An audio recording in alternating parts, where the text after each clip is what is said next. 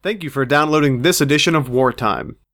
Remember, as always, Wartime is fully supported by contributions from listeners like you. For more information, please visit wartimepodcast.com. I hope you enjoy the program.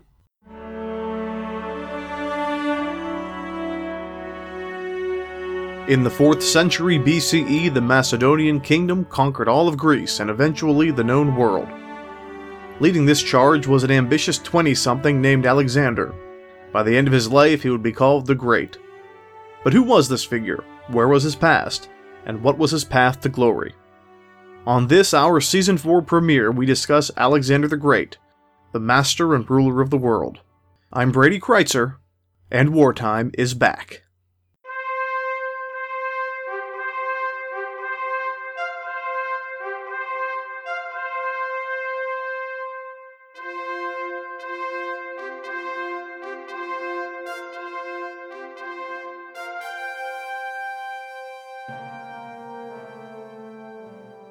Hello, ladies and gentlemen, and welcome back to another season of Wartime.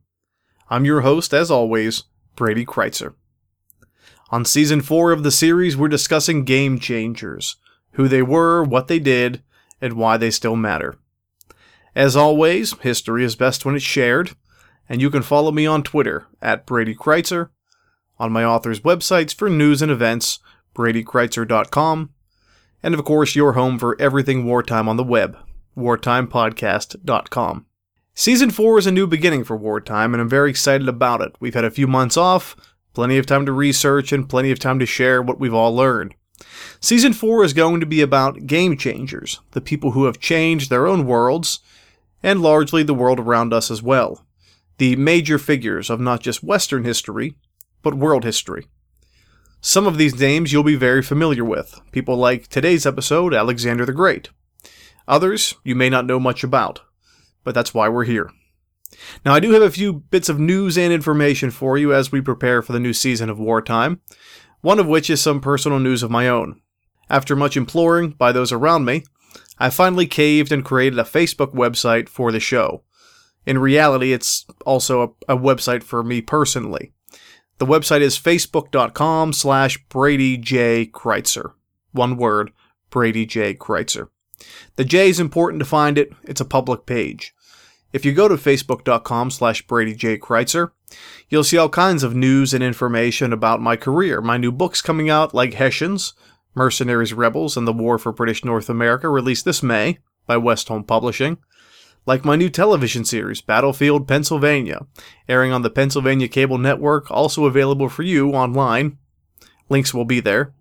And of course, news about our little podcast, uh, so, uh, facebook.com slash Brady J. Crytzer. Please go there. Please like it. Uh, again, you hate to beg for likes, but it's the world we live in.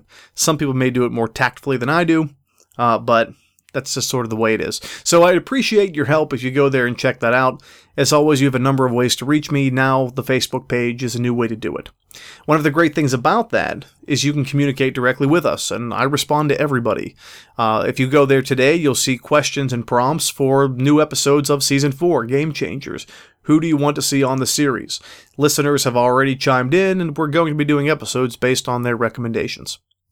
Now let's move forward and discuss one of, I think, the most interesting and fascinating characters in all of not just Western history, but world history Alexander the Great. One thing you're going to find about episodes this season is that these are not necessarily biographical sketches of major figures. They just aren't. Biographical sketches, by their very nature, require a lot of tremendous detail, and literally every detail we have. You could take hours to do an episode on Alexander the Great in that regard. Could take days, in fact. We aren't going to do that.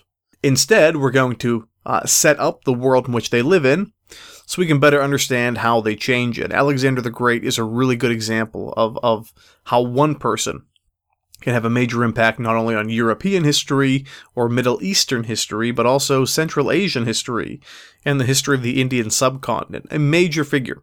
I think a great place to start.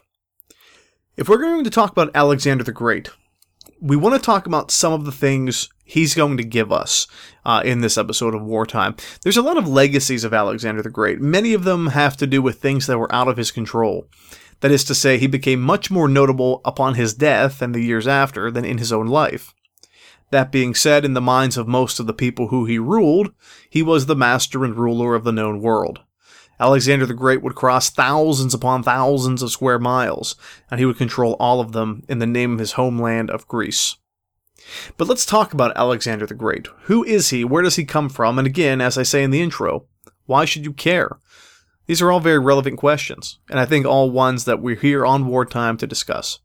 Alexander the Great is born in the year 356 BCE in the kingdom of Macedon. Now, before we get into Alexander's life, I want you to understand what Macedon is like and why it's so important. Remember in season 2 of Wartime, if you haven't listened, I'd encourage you to go back. It's a nice season, I'm very proud of it, and it's pretty popular uh, amongst listeners.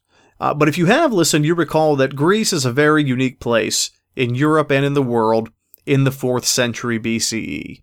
It's a divided place. Greece as a nation does not exist, but Greekness is sort of a societal way of life. Greece itself is actually divided among many dozens of city states. Some are monarchies, some are oligarchies, some are, believe it or not, democracies. But they're all very different. That being said, linguistically they're similar. Culturally they're very similar. We would call them all Greeks.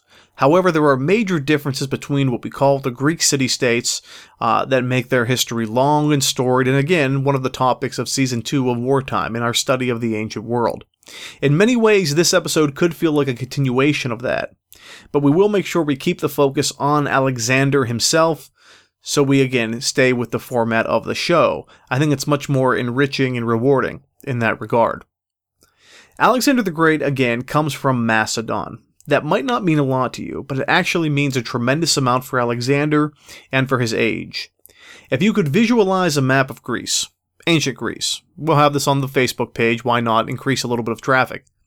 One of the things you'll notice about Macedon is that it's the northernmost, or one of the northernmost city states in Greece. It's very big, it's very vast, and geographically, it's a very different place. The geomorphology of land, I think, is very important. Geography is a major factor in history. Believe it or not, where you live, I feel, has a lot to do with how the world becomes what it is. That may be a little deterministic, but I think there's something to it. In the case of Alexander, there's no doubt. So, what do I mean? Well, Greece itself is a beautiful place. If you've never been there, I would highly recommend it. But it's not exactly uh, a hospitable place for civilization to emerge. I mean, think of the hallmarks of civilization for us. You have long, low, flat lying, sweeping plains, great for grazing horses, growing food, uh, building civilization. Greece doesn't really have that. Greece is a very mountainous place. It's a very rocky, craggy place. There are some low-lying plains, but they're in small amounts and they're spread throughout the landmass. If you look at Macedon, however, in the far north, much more on the European continent than on the uh, sort of peninsula-style world of Greece, one of the things you'll see is that it has exactly those features. Very low-lying flat plains, dense, rich, lush forests. Not exactly a Mediterranean climate, not like the rest of Greece. Now, for most of Greek history, that really has a negative impact on Macedon's standing in the world. The Athenians, these very enlightened, uh, democratic, virtuous people in their opinions, the Spartans, very steadfast, militaristic, uh, very severe people, all will look at the Macedonians as being somehow backwards, uh, or country folks, uh, or somehow beneath them socially and culturally. You hate to make this comparison because I love this place but sort of the way a lot of Americans today would think of maybe some of the more isolated Appalachian pockets of our country. Places like West Virginia, places like Kentucky in the east, eastern Tennessee, uh, and places in you know the Ozark Plateau of Missouri. It's not a fair stereotype, it's a stereotype. That's what it is. It's not necessarily true. But a lot of people say things like redneck and hillbilly, and there's always uh, an element of inferiority tied into that. And again, I vacation a lot in, in West Virginia, so I do take a little bit of umbrage to it. But that's a very good analogy of how the Greeks saw the Macedonians for most of Greek history. There was just something different about them that was inferior. Yes, they had tremendous natural resources, uh, but in terms of the great philosophy uh, and and and ideology that that really permeated from Greece, the Macedonians just didn't have it. Well, let's fast forward to the year 356, the birth of Alexander. Suddenly, all of those very negative things in the minds of the Greeks about Macedon become very positive. Because you're dealing with Greece at the end of what we call the Peloponnesian Wars, a great Greek civil war, city state versus city state, Athenian and their allies versus the Spartans and their allies. And all of a sudden, uh, when Greece begins fighting itself, this is an opportunity for Macedon. What do I mean? It takes a very special type of person to look at a time of crisis and see not chaos and despair, but opportunity. And that's what the king of Macedon will do. The king of Macedon is named Philip II. Uh, he's very much a warrior king, and he's the father of Alexander, a man that will be Alexander the Great. When Philip II looks at Greece, tearing itself apart, limb from limb, distracted, uh, not doing what they mostly do, all of a sudden, Macedon is looking pretty good. Because even though it's involved in the conflict, it's sort of viewed as an outsider, an outlier in the Greek world. And suddenly, all the things that the Greeks don't have, like, for example, uh, large amounts of horses, large amounts of foodstuffs, all things you need large wilderness areas for, big, low, flat lying plains. Again, all the things that Athens and Sparta and Thebes doesn't have, but that Macedon does, suddenly become a very valuable asset to Philip II when he ultimately makes the decision to conquer all of them in their distracted state. Now, we talked about, and again, this is very important for Alexander's life, so I know it's not necessarily tied to a day by day biography of Alexander, but again, very influential and very important. We talked about how the Greeks fight and it's almost all the same. We talked about the hoplite phalanx. If you've seen the film 300, and again, it's a movie, take it for what it is, it does show this very well. The hoplite phalanx, uh, each man wearing a panoply, a helmet, a, a shield, a spear, moving as one large unit. That's how they all fought. And because of that, battles between Greeks tended to be very long, very bloody stalemates. The system was so effective.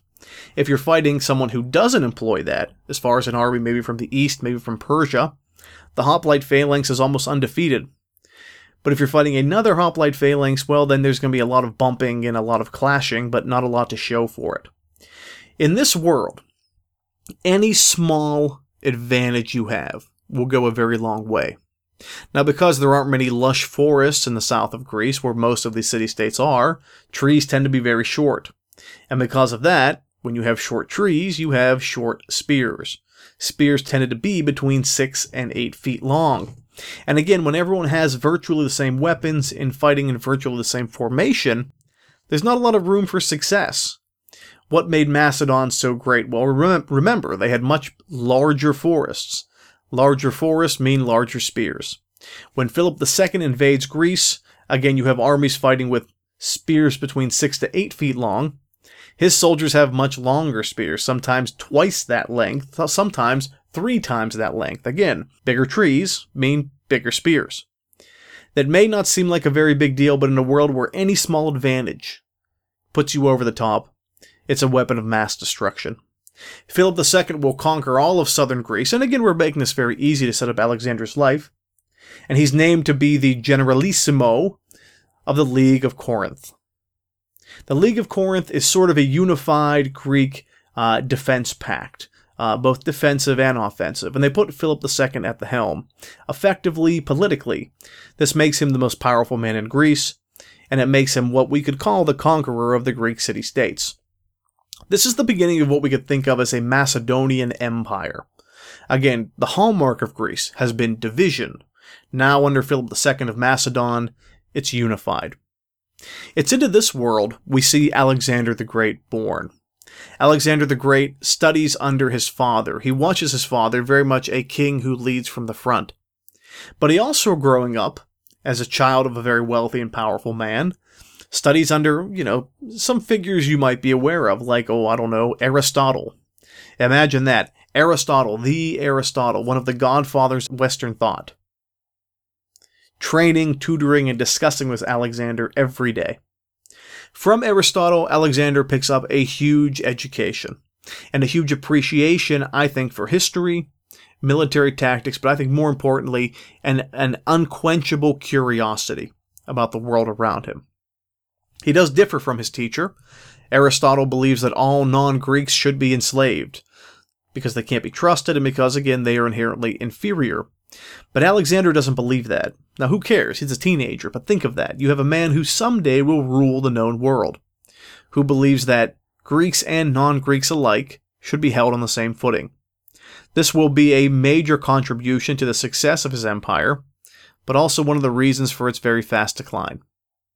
Now, Alexander the Great sets himself apart early on when his father conquers Greece. Alexander is commanding a large part of the army, again, as a teenager, but he sets himself apart as a major military figure. Now, Alexander's mother is a woman named Olympias. And Olympias is, at the time, I think we could say Philip's primary love interest or primary beau. Problem is, you have to know a few things about Philip II. He's a hard drinker, he's a partier, he's a womanizer of the highest order. He'll soon get a divorce, effectively, from Alexander's mother Olympias, and Alexander and his mother are forced to flee the capital city of Pella for a short time. Alexander will return, but many question in the absence if the young man had lost his position as heir. Well, upon Philip II's remarriage, this is a very important point, he's assassinated at a wedding. He's drunk, uh, really, I guess you would say hammered for all intents and purposes. And his guard is down. He's making a fool of himself. He's assassinated at that moment. And that makes Alexander the most powerful man in Greece. There is unchallenged authority in the eyes of Alexander. He is the one person to, to sort of inherit it all. But he understands the world in which he lives. And he has all of the people responsible for the assassination, as well as almost every male heir in his family killed upon his, we could say, coronation as leader of Greece. That's pretty brutal. And he does it because, again, he understands history and he understands uh, dynastic rise and fall in a very real way. When Alexander really blows up, he's not great yet, will be when he's named uh, the successor to his father as Generalissimo of the Corinthian League. Again, this is the military commander of all of Greece and also Really, we can say the political commander of all of Greece. Now, one of the dreams that Philip II had, especially as he was conquering Greece and, and, and unifying it in many ways, was that he would not only unify Greece and conquer it, but he also dreamed of conquering what was the world's largest empire at the time. Uh, this was the Persian Empire. And again, if you haven't listened to season two, we do a few episodes on the Persian Empire. I encourage you to listen to them to understand really where they're coming from, what they're all about. But this is something that many Greeks have clamored for for a very long time, primarily because of what happened in the original Persian Wars about a century earlier. In those wars, again, Persia invades. And now we're talking about a hundred plus years later, people are beginning to remember the war a little differently. Now remember, nobody was actually at the war during that time. No one lives that long. But they had certain memories of it, maybe you could say misconceptions of it, that were very important uh, in, I think, the visualization uh, and the and the goals and aims of the Greek world at this point. It's sort of like the way Americans think of, well, I don't know, the Civil War, or maybe the way Brits think of the Napoleonic War.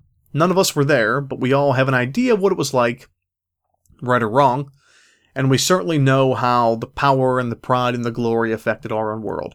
Again, this is a very human thing to sort of mythologize the past, to romanticize the past. It's nothing new to us. We're not the first ones to do it, we won't be the last. I imagine someday there will be a group of people sitting around talking about the golden age of podcasting. I doubt it. At any rate, this is what was going on in Greece, and part of this called for an invasion of Persia. This seems like a big task, to give you an idea of what Persia is at the time, of course, it's all of modern day Iran, but also most of the modern day Middle East, including Egypt. It's almost all of Central Asia, all the way to India.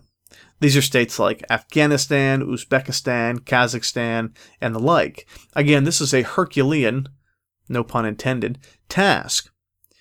But the Persian Empire isn't what it used to be. The Persian Empire, though it's vast and though it controls millions of people, is very weak. It's weakly connected and it's weakly controlled. The emperor is a man named Darius, and Darius is not terribly powerful. Again, he bases his his, his rule out of modern Iran, uh, at places like Persepolis and Susa, but he doesn't really have an effective way of controlling life on the ground in cities like Jerusalem, uh, in areas like Egypt and certainly not further east. So when Alexander looks at this as a student of Aristotle, he believes that, although it's a tall task, Persia can and will be conquered. And he sets off to do so. Now, if you're keeping score at home, I want you to calculate this. Alexander is 22 years old in the year 334 when he begins his invasion of Persia. He takes with him an enormous and massive Greek army. The reality is, it's about 50,000 men by any standard metric. That's a large force, especially in the ancient world. And he has ahead of him the largest empire in history, effectively, at the time. To think that in less than a decade he would conquer all of it gives you some sense of why Alexander of Macedon or Alexander of Macedonia becomes known as Alexander the Great. So, what does he do? In the year 335, he begins his campaign largely by fighting enemies at home in Greece, but by 334, he now moves into Asia. His first point of attack mirrors the way that Xerxes attacked. Uh, in the Greco Persian Wars. Again, crossing into Asia Minor, what we could call today Turkey. When he's there, he's at the fringe of the Persian world. He's at the part of the Persian world where Greek and Persian life tends to blend.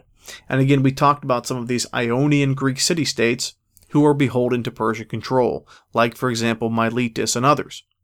When he crosses into that realm, he fights the first major battle uh, of his campaign. And this is maybe the campaign to end all campaigns, at a place called Granicus. Some call this the Battle of Granicus River, either one is acceptable. What you need to know is Persian forces are no match for the hoplite phalanx of the Greeks. Alexander believed the invasion of Persia would be easy. So far, he's right.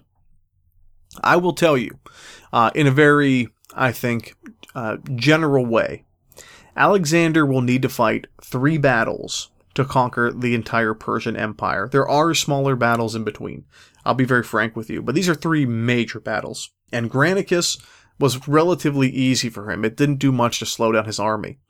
Now, one of the things you have to get used to when you deal with Persian emperors and Persian armies in the ancient world is the fact that they have a huge empire, which means they have a huge population, which means they have a tremendous amount of resources and people to draw from in terms of a conscript draft to take the field of battle.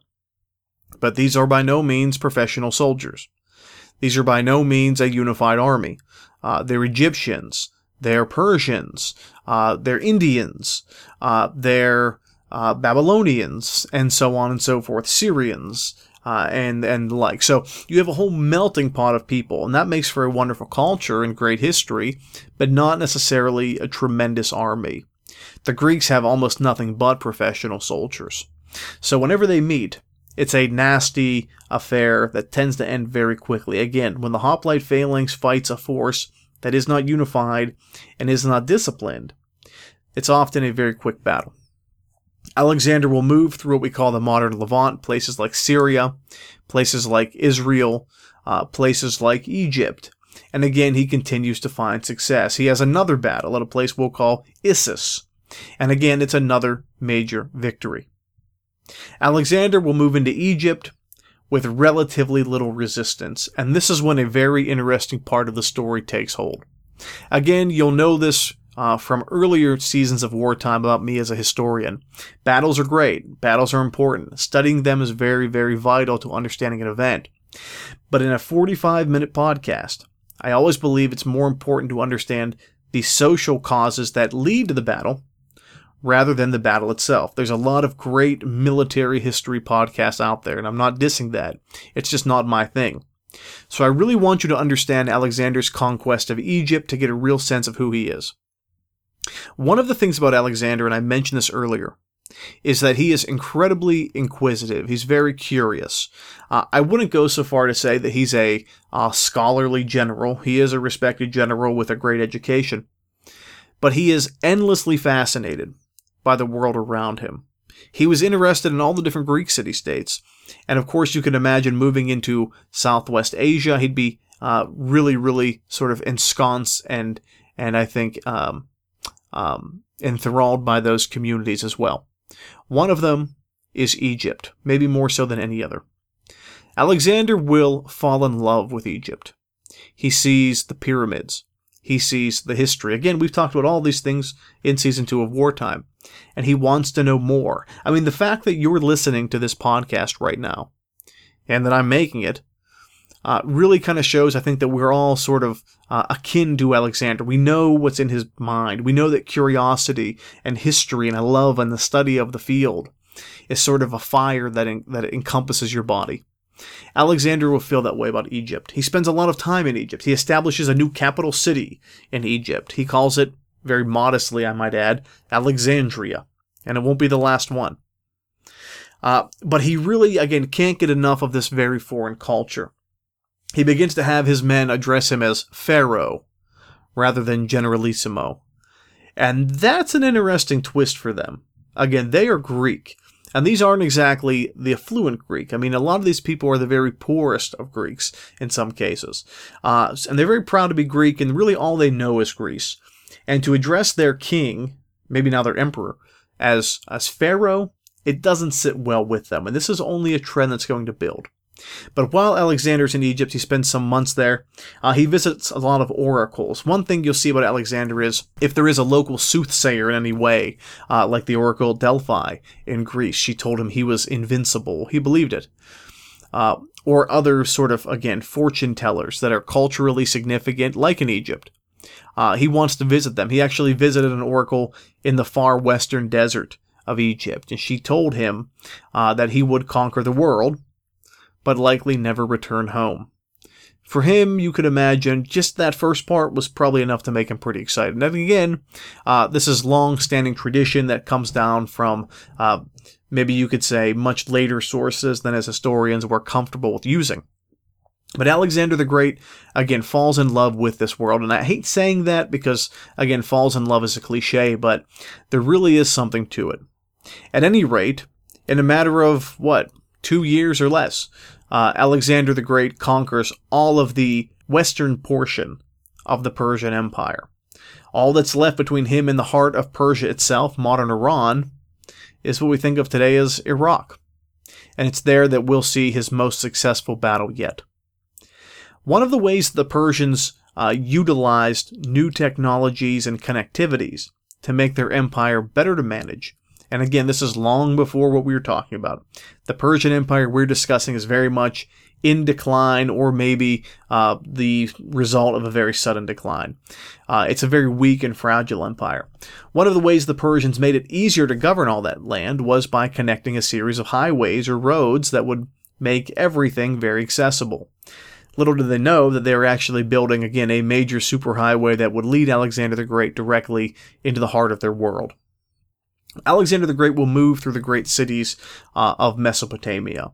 Um, cities today, unfortunately, that are being destroyed by a, a group of radicals uh, in the Middle East calling themselves the Islamic State.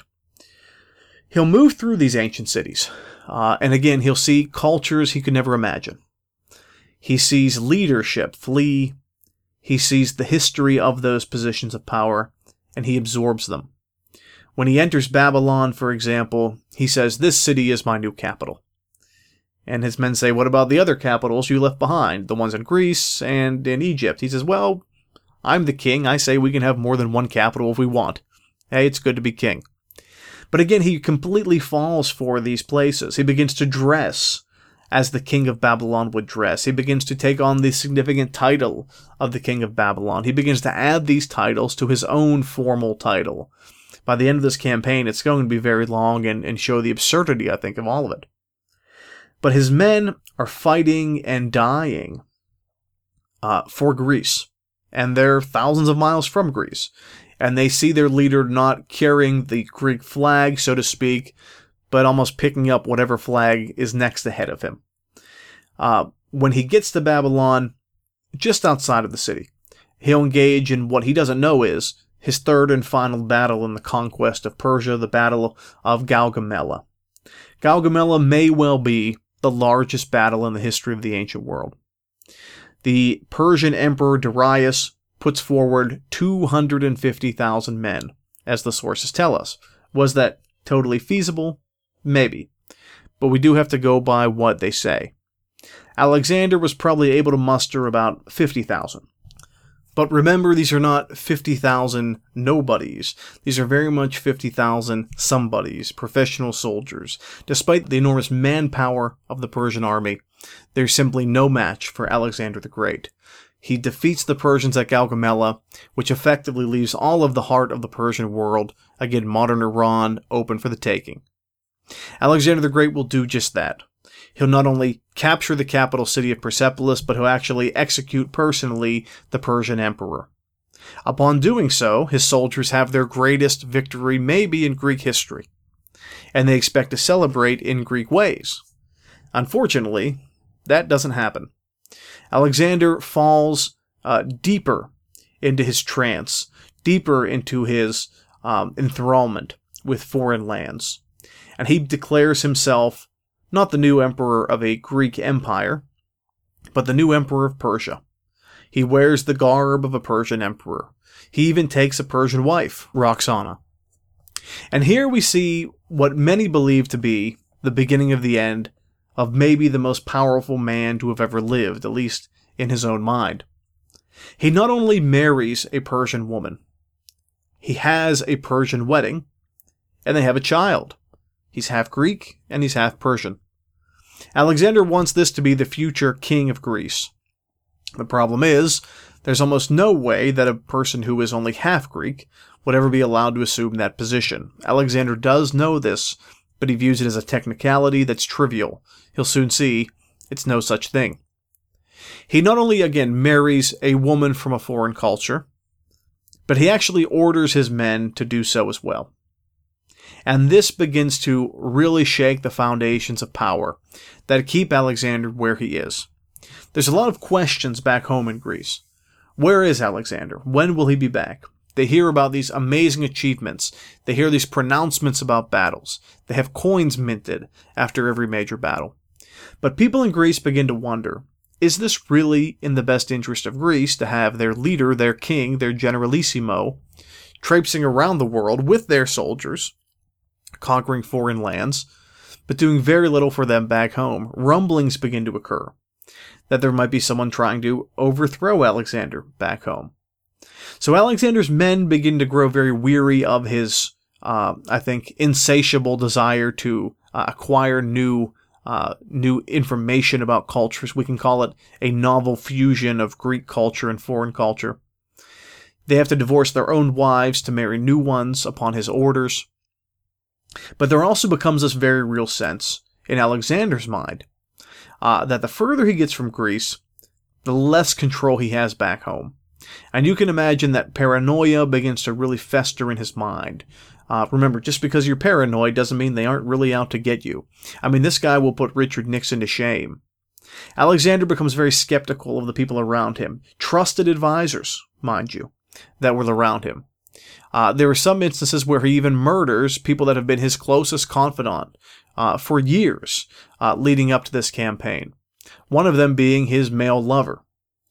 Um, again, I should stress homosexuality was never necessarily a taboo in ancient Greece. It was very much a part of everyday life, so much so that very few even wrote about it or talked about it. But it was not uncommon for soldiers to engage in sexual activities with each other on the eve of battle. Uh, you can imagine they probably cut that from the movie 300, but uh, the night before the Battle of Thermopylae would have been a pretty wild scene, I imagine. At any rate, Alexander again is pulling his own brain trust apart at the seams. There's suspicion amongst his men, and he's probably equally suspicious of them. But that's not going to stop Alexander. Alexander had big dreams, not just to conquer Persia, he did that, but to go beyond. He wants to conquer the world. And this begins, I think, the ultimate decline of Alexander's conquest. Alexander will go on to push his men into places like Afghanistan, places like Kazakhstan, places like what was called Bactria, today um, Tajikistan, Uzbekistan, parts of Central Asia. And he'll go all the way to India. I mean, what stops Alexander the Great effectively uh, are the Himalayas. That's pretty amazing considering he's coming from Greece. But imagine the different cultures he's seen along the way. Imagine the different foods he's eaten, the different people he's seen, the different religions he's experienced. All of these are having a very large impact on Alexander's psyche. because he almost replaces one new uh, obsession or fetish with another. And again, his army has to follow suit. There will be instances in Persia where he'll fire or uh, or or uh, eliminate large parts of his Greek army for uh, contemporary or local uh, militia. Uh, again, this does not sit well. So Alexander the Great has a lot of things to contend with. One of them is novel fusion of culture. The other is an open-ended campaign. When will this end? Alexander the Great will take his men into the rainforests of India. And when he gets there, he finds an amazing surprise a local king named Porus waiting for him. Now, Alexander the Great has a pretty impressive army long spears, chariots, horses that are very good at what they do. But he experiences something in India he's never seen before from Porus. And again, Porus is just using what geography gives him, the blessings of geography. I talk about it a lot. He uses war elephants. We call this the Battle of Hydaspes River. But in the Battle of Hydaspes River, Alexander the Great faces down with a rumbling, stumbling herd of elephants. Uh, elephants with soldiers on their backs that are ready to fight and prepared to fight. And elephants are very vicious, territorial creatures. And Alexander is amazed at what he sees. Now, I want you to imagine that. You have elephants literally trampling his Greek soldiers to death at Hydaspes River in India. And all Alexander can do is talk about the amazement he has at these war elephants, how wonderful they are, how powerful they are. Here's the same old tricks yet again in the minds of his men. Enough of this, Alexander, we have a battle to win, or we'll all be killed. Alexander's army will beat King Porus's army at Hydaspes River. But again, the, the obsession, the fascination with the strange foreign land begins to take over. Back home in Greece, there are still coins minted uh, that will celebrate the Battle of, of Hydaspes River. On one side is Alexander's head, on the other side is Porus's war elephants. I mean, he's seeing parts of the world and unifying parts of the world that nobody's seen before. And he wants more. Again, what stops him? Two things. One, uh, will be of his own doing and one of Mother Nature. Uh, Mother Nature will provide the Himalaya Mountains. Uh, he probably would have continued. He wanted to push through in through the snow. Uh, his men said absolutely, positively not. They said, We've marched with you for years. We've marched with you despite the fact that in some cases you are half of our age. You have success, there's no doubt. But we want to go home. We haven't seen our families. You yourself have no idea when this ends. I mean, I firmly believe that Alexander would have marched all the way to, to, to China if he could have. He would have crossed the Sea of Japan uh, if he could have. But his men weren't going to do it. They'll return home. Alexander will come to rest in Babylon. And this is where the story becomes really, really fascinating. Alexander, as the oracle in Egypt predicted, would never see home again. But to him, maybe home was where he made it. In the year 323, this is now 11 years after he began his march. Alexander the Great in Babylon in the palace of Nebuchadnezzar II will die. Imagine, that's it. The man is 33 years old. In 33 years, really, in, in maybe you could say 11 years, he's done more than almost any human being alive to shape the world around him. And he dies. The question is why? Well, we know it takes between 11 and 12 days for Alexander to die, and his death is very long and very torturous. It seems to be from natural causes. But there always is that idea, that question, lingering in the back of minds of historians. Was he poisoned to death? There's a few ways to look at this. Poisoning was an option, of course. We know his men were growing to despise him. We know that he certainly killed his share of his own men out of paranoia. Poisoning him would make a lot of sense. It would end the campaign and take them home. Issue is, however, the length of time it took him to die 11, 12 days. Poisons typically do not take that long to, to act in the ancient world, certainly not one that would have been readily available to his men. So the question is what really kills him? Again, history doesn't necessarily uh, have cinematic endings most of the time. The real world does step in. And there is some very real wonderment uh, as to whether Alexander the Death in the rainforest of India, perhaps, was bitten by a mosquito. Uh, maybe he contracted malaria. Maybe he contracted yellow fever. Maybe that's what killed him. Uh, it is pretty clear from the last seven days of his life in bed in Babylon, his fever was uh, outrageously high. And this would make a lot of sense. Now, again, there's a lot of intrigue involving assassination, I think. Uh, but I think we have to be very careful with that. Uh, because if the evidence isn't there, and he very well could have been, but again, the evidence isn't there, one of the major problems in the ancient world, we have to assume that perhaps he died of other causes, and certainly a natural death from a disease contracted by, say, a mosquito in the rainforest was possible. But what we see is Alexander is dead. His son, to be birthed by Roxana, uh, has not been born yet. He has no male heir.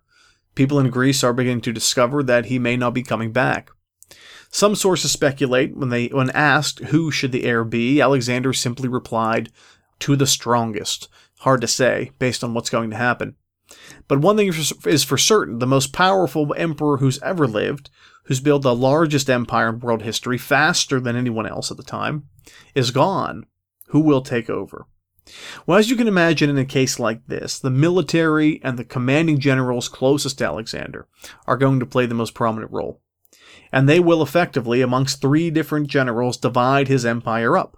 No one man can rule the way he did if he ruled well at all.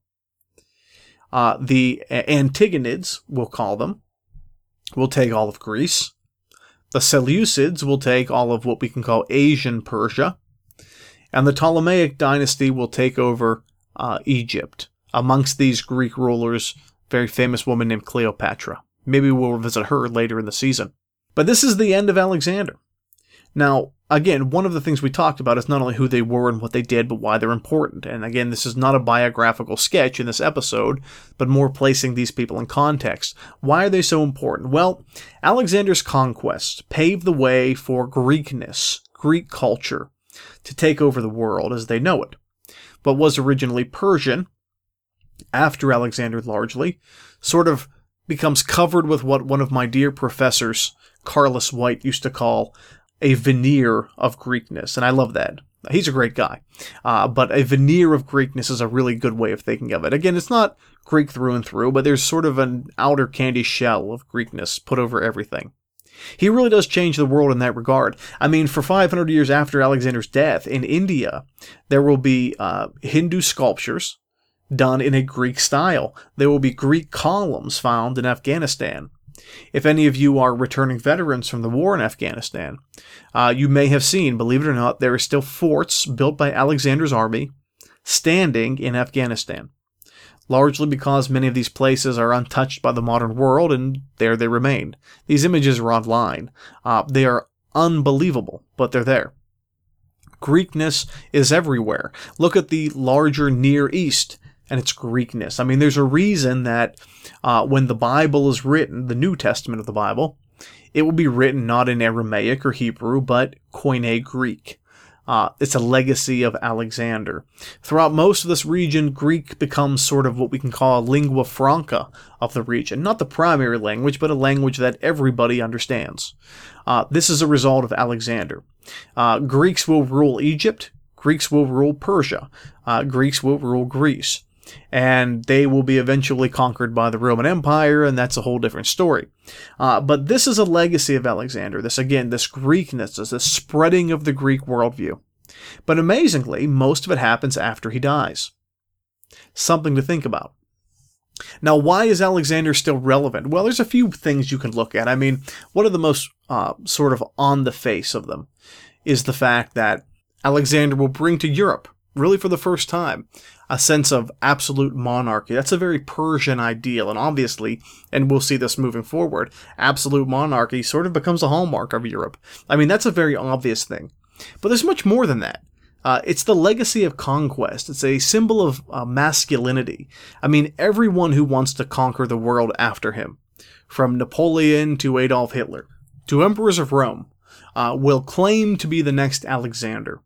And I think there's something to that. I think there's more than the simple history there. I think there's a symbolism there. I think it's a powerful one. Uh, to see a man revered literally uh, over thousands of square miles by probably millions of people. So it's an interesting idea. He's an interesting figure. There's no doubt that the paths that he blazes in the 4th century BCE will lead to a much larger Roman world I think, and the success of that world, uh, and, and also lead to, again, the modern rise of our own. But it's an interesting study, and I think a really great place to start the season because now you get a sense of what we're trying to do here. We're going to cross uh, timelines. We're going to cross eras. Again, I don't want to necessarily do a serialized discussion as we have in seasons 1, 2, and 3. I want to leave it a little more open because I think there's a lot of valuable discussion to be had. Now, normally at this point, I would say on the next episode we'll talk about this or that. But the reality is we have more ways of communicating now than ever before. So get on Twitter. Get on the Facebook page, facebook.com slash Brady J. Crytzer. Get on BradyCrytzer.com or wartimepodcast.com and send me an email. Let me know who you want to discuss next week. We're doing this in real time, so feedback is appreciated. So next week, you decide. Thank you for joining us. I'm Brady Crytzer and this is Wartime.